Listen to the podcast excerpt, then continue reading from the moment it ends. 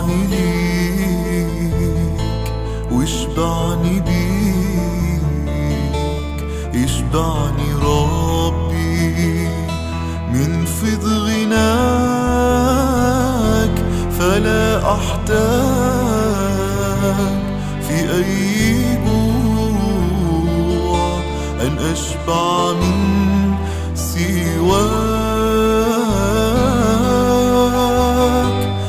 أشبع من سواك.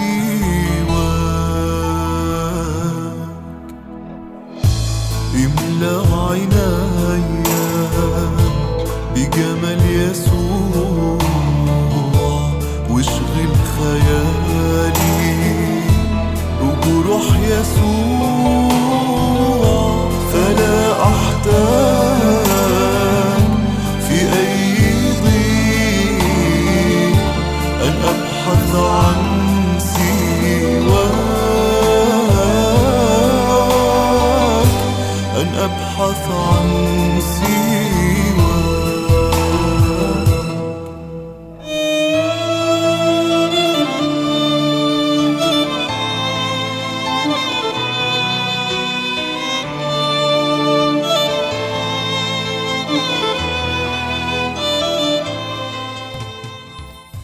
Listening friends. مرحبا بكم أيها الأصدقاء المستمعون Welcome again to this broadcast. يسعدنا أن نرحب بكم مرة أخرى إلى هذا البرنامج If you are joining this broadcast for the first time, إذا كنت تصغي إلى هذا البرنامج للمرة الأولى we have just started a series of messages on Nehemiah. فنحن قد بدأنا لتونا سلسلة من الرسائل عن نحميا Nehemiah was a man full of devotion to God. كان نحميا رجلا ممتلئا بالتكريس لله He was a man of prayer, كان رجل صلاة and God used him to do astounding things. واستخدمه الله ليحقق أشياء مذهلة I must remind you that Nehemiah was not a priest or a pastor. لابد أن أذكرك أن نحميا لم يكن كاهنا أو راعيا He was a layman who wanted his life to be counted for God. كان رجلا علمانيا أراد أن تكون حياته ذات قيمة في نظر الله Someone said many years ago,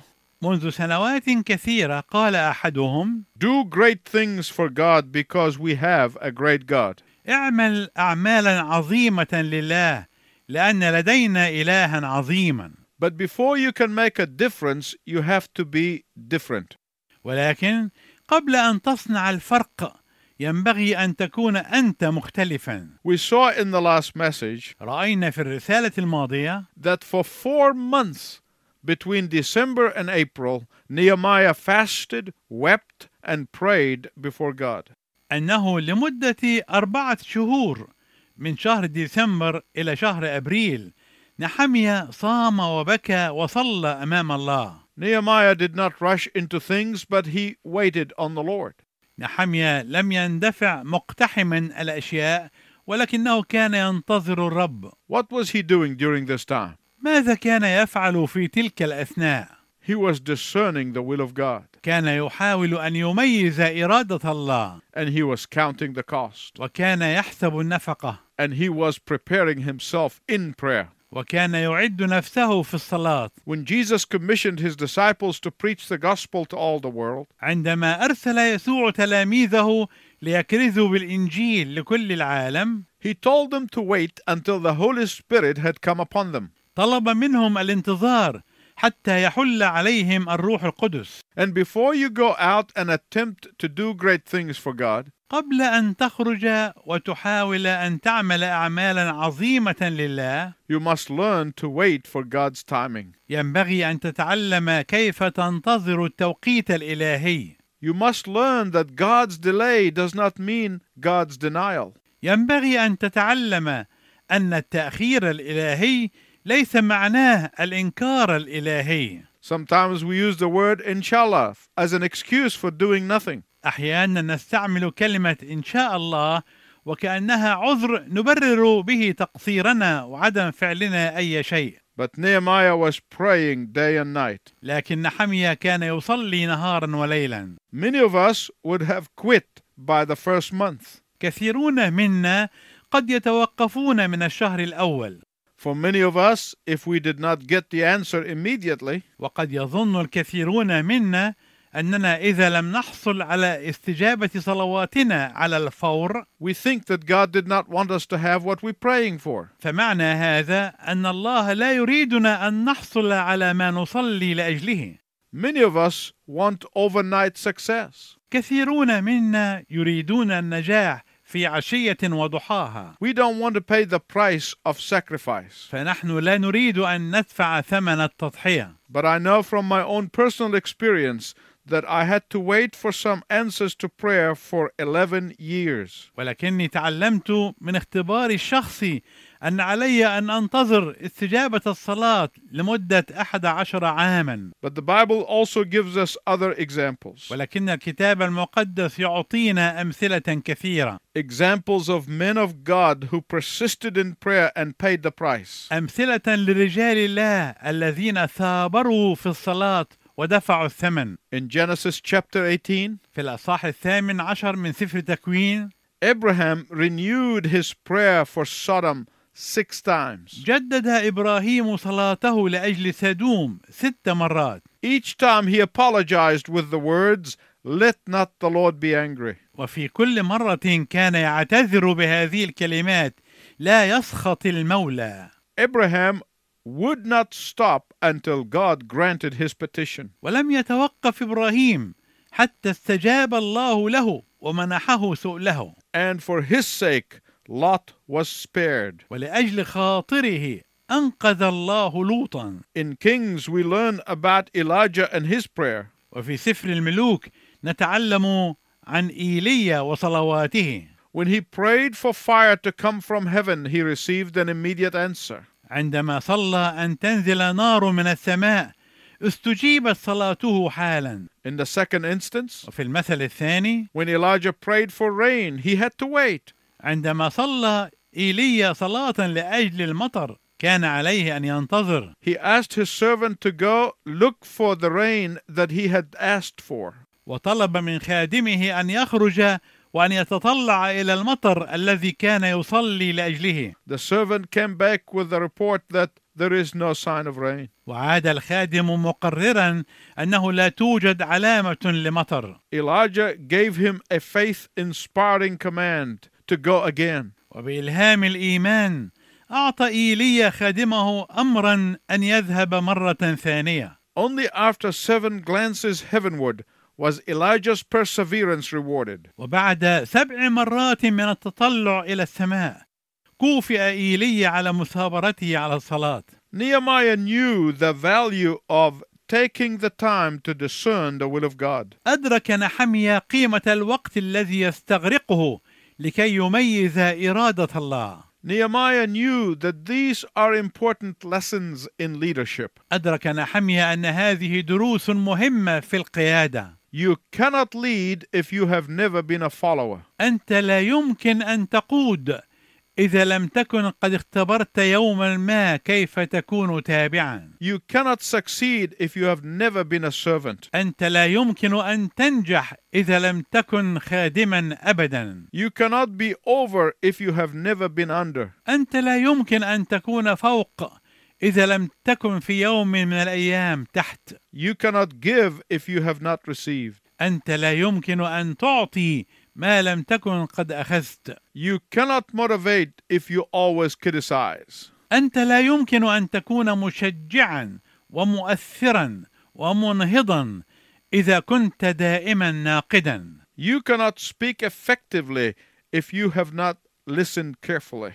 أنت لا يمكن أن يكون لك تأثير في الكلام ما لم تكن قد تعلمت أن تصغي باهتمام So Nehemiah spent four months in prayer before he could see that God was answering his prayer. وهكذا قضى نحميا أربعة شهور في الصلاة قبل أن يرى أن الله كان يستجيب لصلاته During these four months, Nehemiah was sad.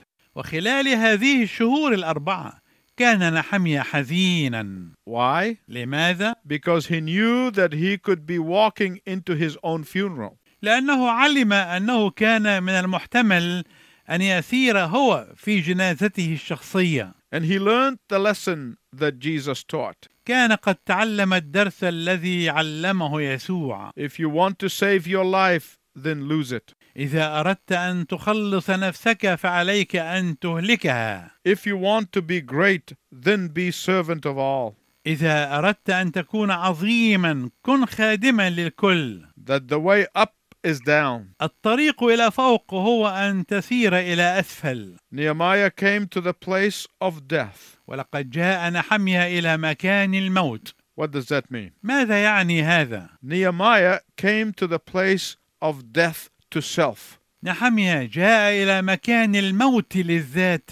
Death to personal ambitions, الموت بالنسبة للطموحات الشخصية. And death to future security. والموت بالنسبة لأمان المستقبل. Nehemiah also came to the place of death to self gratification and comfort. كما جاء نحميا أيضا إلى مكان الموت بالنسبة لتمجيد الذات ولحياة الراحة والاستقرار. For four months, he prayed persistently and faithfully. ظل لمدة أربعة شهور يصلي بمثابرة وأمانة And finally, one day, the burden that God had laid on his heart وأخيرا ذات يوم بدأ الهم الذي وضعه الله على قلبه began to show up on his face. بدأ يظهر على وجهه His grief stole his smile and pulled down his countenance. لقد سلب حزنه ابتسامته وظهرت الكآبة على محياه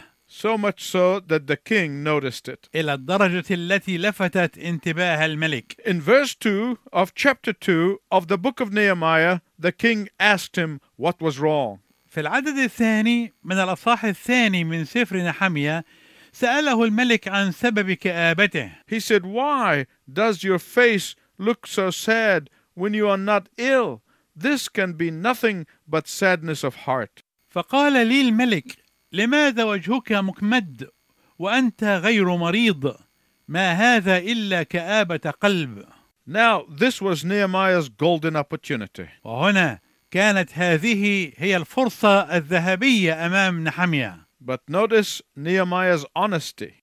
ولكن لاحظ أمانة نحمية In the second part of verse 2 of chapter 2, he said the following في الجزء الثاني من العدد الثاني من الأصحاح الثاني قال I was dreadfully afraid. خفت كثيرا جدا When the king asked Nehemiah what was wrong, Nehemiah was frightened. عندما سأل الملك نحمية عن مشكلته ارتعب نحمية His knees began to knock, اصطكت ركبتاه and his heart began to pound, وبدأ قلبه يخفق and his hands began to shake. وبدأت يداه ترتعشان The drinks that he was carrying on the tray began to shake and spell. والمشروبات التي كان يحملها على الطبق بدأت تهتز وتنسكب His mouth became so dry he could hardly talk. وجف فمه حتى إنه بدأ يتكلم بصعوبة My listening friends, you need to understand this. أيها الأصدقاء المستمعون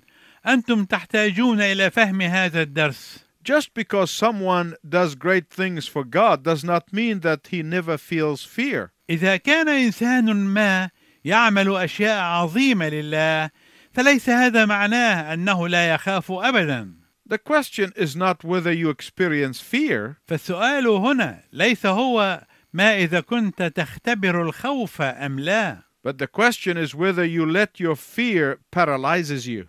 السؤال هو هل تسمح لخوفك أن يصيبك بالشلل or whether you allow that fear to motivate you to place all of your reliance on God. أم أنك تسمح لذلك الخوف أن يحفزك إلى وضع كل ثقتك واتكالك على الله Nehemiah was afraid, but he prayed out his fears. كان نحميا خائفا ولكنه صلى صلاة طردت مخاوفه Initially, he let out a quiet scream to the Lord, Help! وصرخ صرخة هادئة إلى الرب لكي يعينه ويساعده. But because Nehemiah's life was already connected to God for the last four months, ولكن لأن حياة نحميا كانت من قبل متصلة بالله لمدة الأربعة شهور السابقة The answer came within seconds. جاءته الاستجابة خلال بضعة ثوان Nehemiah said to the king, وقال نحمية للملك Now you have heard about the laws of the Medes and the Persians.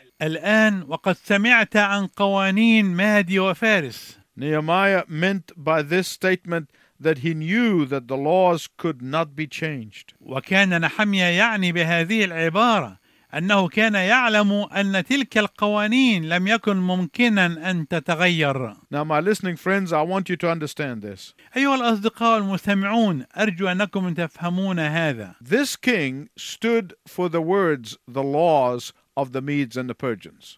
كان هذا الملك يمثل هذه الكلمات شريعة مادي وفارس Earlier on, that same king himself had issued an order that the rebuilding of the wall must stop. وقبل ذلك كان هذا الملك نفسه هو الذي أصدر أمرا بوقف بناء السور And what Nehemiah was asking was for the king to reverse his decision. وما كان نحمية يطلبه من الملك هو أن يغير الملك قراره السابق Nehemiah was saying, in effect, فكأن نحمية في الحقيقة كان يقول King, I know you made one of those Medes and Persians rules for the wall not to be built. أيها الملك أنا أعرف أنك أنت الذي أصدرت أحد قوانين مادي وفارس لعدم بناء السور But I actually disagree with you. ولكني في الواقع أختلف معك Nehemiah could never have spoken to the king of Babylon in this way if he had not been in intimacy with the king of kings. لم يكن ممكنا أبدا أن نحمية يتكلم كلاما كهذا مع ملك بابل لولا أن علاقته كانت وثيقة وحميمة مع ملك الملوك The king could have thrown him out of the palace, فلولا ذلك لكان الملك قد طرده من القصر or more likely, had him killed. بل ربما كان يقتله But instead, the king startled him. ولكن بدلا من ذلك روعه الملك وأذهله He said to him, ولكن بدلا من ذلك روعه الملك وأذهله He said, What do you want? وقال له ماذا طالب أنت And Nehemiah probably said to himself, I never thought you would ask. وربما قال نحمية لم يكن يخطر ببالي أبدا أن تسألني هذا السؤال Let's look at Nehemiah chapter 2, verses 6 to 8. دعنا نتأمل ما جاء في سفر نحمية الأصحاح الثاني من العدد السادس إلى العدد الثامن فقال لي الملك والملكة جالسة بجانبه إلى متى يكون سفرك ومتى ترجع؟ فحسن لدى الملك وأرسلني فعينت له زمانا. وقلت للملك إن حسن عند الملك فلتعطى لي رسائل إلى ولاة عبر النهر لكي يجيزوني حتى أصل إلى يهوذا. ورسالة إلى آساف حارس فردوس الملك لكي يعطيني أخشابا لسقف أبواب القصر الذي للبيت ولسور المدينة وللبيت الذي أدخل إليه فأعطاني الملك حسب يد إلهي الصالحة علي What was Nehemiah saying here? ماذا كان نحميا يقول هنا He said, I want time off. كان يقول أنا أحتاج إلى أن أتغيب بعض الوقت He said, I want a leave of absence from the palace with full pay. أنا أحتاج إلى إذن للغياب عن القصر بأجر كامل Then I want you to give me a decree that you want the wall rebuilt. ثم أريد أن تعطيني رسائل تأمر فيها بإعادة بناء السور But that's not all. وليس هذا فقط Nehemiah said, I want your personal guards to go along with me for protection. أنا أريد أن ترسل معي رؤساء جيش وفرسانا لحمايتي But that's not all. وليس هذا فقط Nehemiah said, I want you to give me unlimited funds to buy all the timber we need for the temple gates. قال نحمية أنا أريد أن تعطيني مالا بلا حدود لكي أشتري كل الأخشاب اللازمة لأبواب الهيكل Then he said, I want all the money it will take to rebuild the city wall. وأريد كل المال اللازم لإعادة بناء سور المدينة I sometimes think that the king had to be impressed. أن الملك لابد أنه تأثر من هذا الكلام My listening friends, you must understand this. أيها الأصدقاء المستمعون ينبغي أن تفهموا هذا During four months while Nehemiah was praying and crying, خلال تلك الشهور الأربعة التي كان نحميا فيها يصلي ويصرخ للرب he was not doing all of the talking. لم يكن هو الذي يتكلم الكلام كله Nehemiah was listening to God and receiving detailed plans for what God wanted him to accomplish. كان نحميا ينصت إلى الله ويتقبل الخطط بالتفصيل عما يريد الله منه أن ينجزه And I believe Nehemiah's boldness must have honored the king. وأنا أعتقد أن جرأة نحميا لابد أنها أكرمت الملك My listening friends, this is also true of us. أيها الأصدقاء المستمعون هذا المعنى ينطبق علينا نحن أيضا God is honored by our boldness. الله يكرم بجرأتنا وجسارتنا Our King of Kings has unlimited resources at his disposal. ملك الملوك الذي لنا لديه موارد غير محدودة تحت إمرته When we ask half heartedly or timidly, God is not honored. إذا كنا نطلب بتردد أو بجبن فإننا بذلك لا نكرم الله Sometimes I try to imagine what's going on in heaven when a child of God comes to God in prayer and asks, أحيانا أحاول أن أتخيل ماذا يحدث في السماء عندما يتقدم واحد من أولاد الله في الصلاة ويقول Oh God, يا الله do something great for your name. اعمل شيئا عظيما لاسمك Use me in a mighty way. استخدمني بقوة Then I can imagine the Lord telling the angels, ثم أستطيع أن أتخيل أن الرب يقول للملائكة Boys, get ready to go down to answer this prayer. أيتها الملائكة استعدوا للنزول لاستجابة هذه الصلاة And then I can imagine when the faint hearted saints begin to say, وحينئذ أستطيع أن أتخيل أيضا أن القديس الجبان المتردد يبدأ في القول Well, Lord, if you don't want to do it, I think I understand. يا رب إذا لم تكن تريد أن تفعل ذلك فأنا أظن أنني سأفهم إرادتك But Lord, if you could only give me half of this, that would be fine. ولكن يا رب ليتك فقط تعطيني نصف ما أطلب And then I can imagine God saying to the angels, وأستطيع أن أتصور أن الله يقول للملائكة As you were. ابقوا في أماكنكم كما كنتم Nehemiah asked boldly for security, for safety, and for protection. لقد طلب نحميا بجرأة الأمن والسلامة والحماية Nehemiah also asked boldly for horsemen and soldiers and for timber. وطلب نحميا بجرأة أيضا فرسانا وجنودا وأخشابا Why? لماذا؟ Because our God is able to do exceedingly great things beyond all that we ask or think. لأن إلهنا قادر أن يعمل أشياء عظيمة فائقة أكثر مما نطلب أو نفتكر Our God is ready to give abundantly. إلهنا مستعد أن يعطي بسخاء ووفرة when you pray according to His will. عندما تصلي طبقا لمشيئته God will give you more than what you ask for. الله سيعطيك أكثر مما تطلب The last words in verse 8 of chapter 2 says it all. وتلخص الكلمات الأخيرة من العدد الثامن كل ذلك And the king granted them to me according to the good hand of God upon me. فأعطاني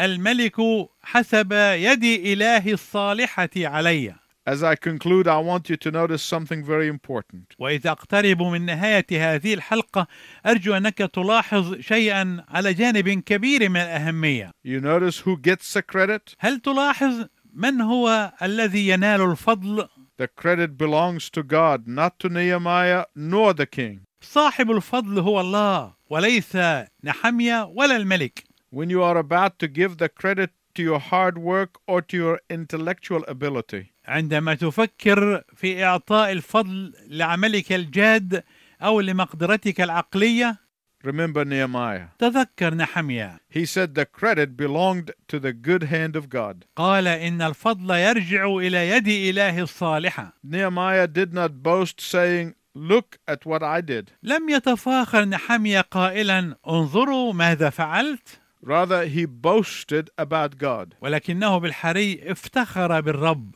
Do you ever boast about God to your friends? هل تفتخر بالرب دائما أمام أصدقائك؟ The good hand of God was upon me, he said. قال نحميا يد إله الصالحة علي Commitment to God has its rewards, but it also has a price. التسليم لله له مكافأته ولكن له أيضا ثمن And next time, I'm going to tell you all about the price of commitment. وفي الحلقة القادمة سوف أتأمل معكم حول ثمن التسليم لله Please tune in so that we can look at that very important subject. يسعدنا أنك تصغي إلينا لكي نتأمل معا في هذا الموضوع الهام Until next time, I wish you God's richest blessing. إلى أن نلتقي معا في المرة القادمة أرجو لك بركات الله الوفيرة أفنيت وقتي باحثا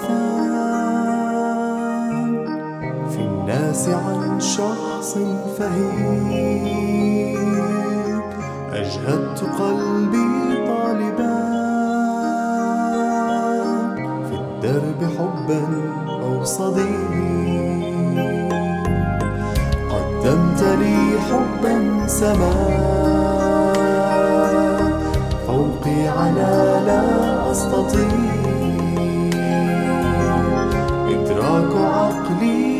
ذوى أنفاس قلبي قد سبيت. قدمت لي حبا سما. فوقي على لا أستطيع. إدراك عقلي قد ذوى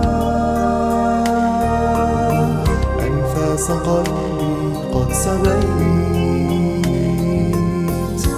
عذرا يا رب قلبي. وعذرا يأسي وضعفي. واعظني دوما رجاء فيك لا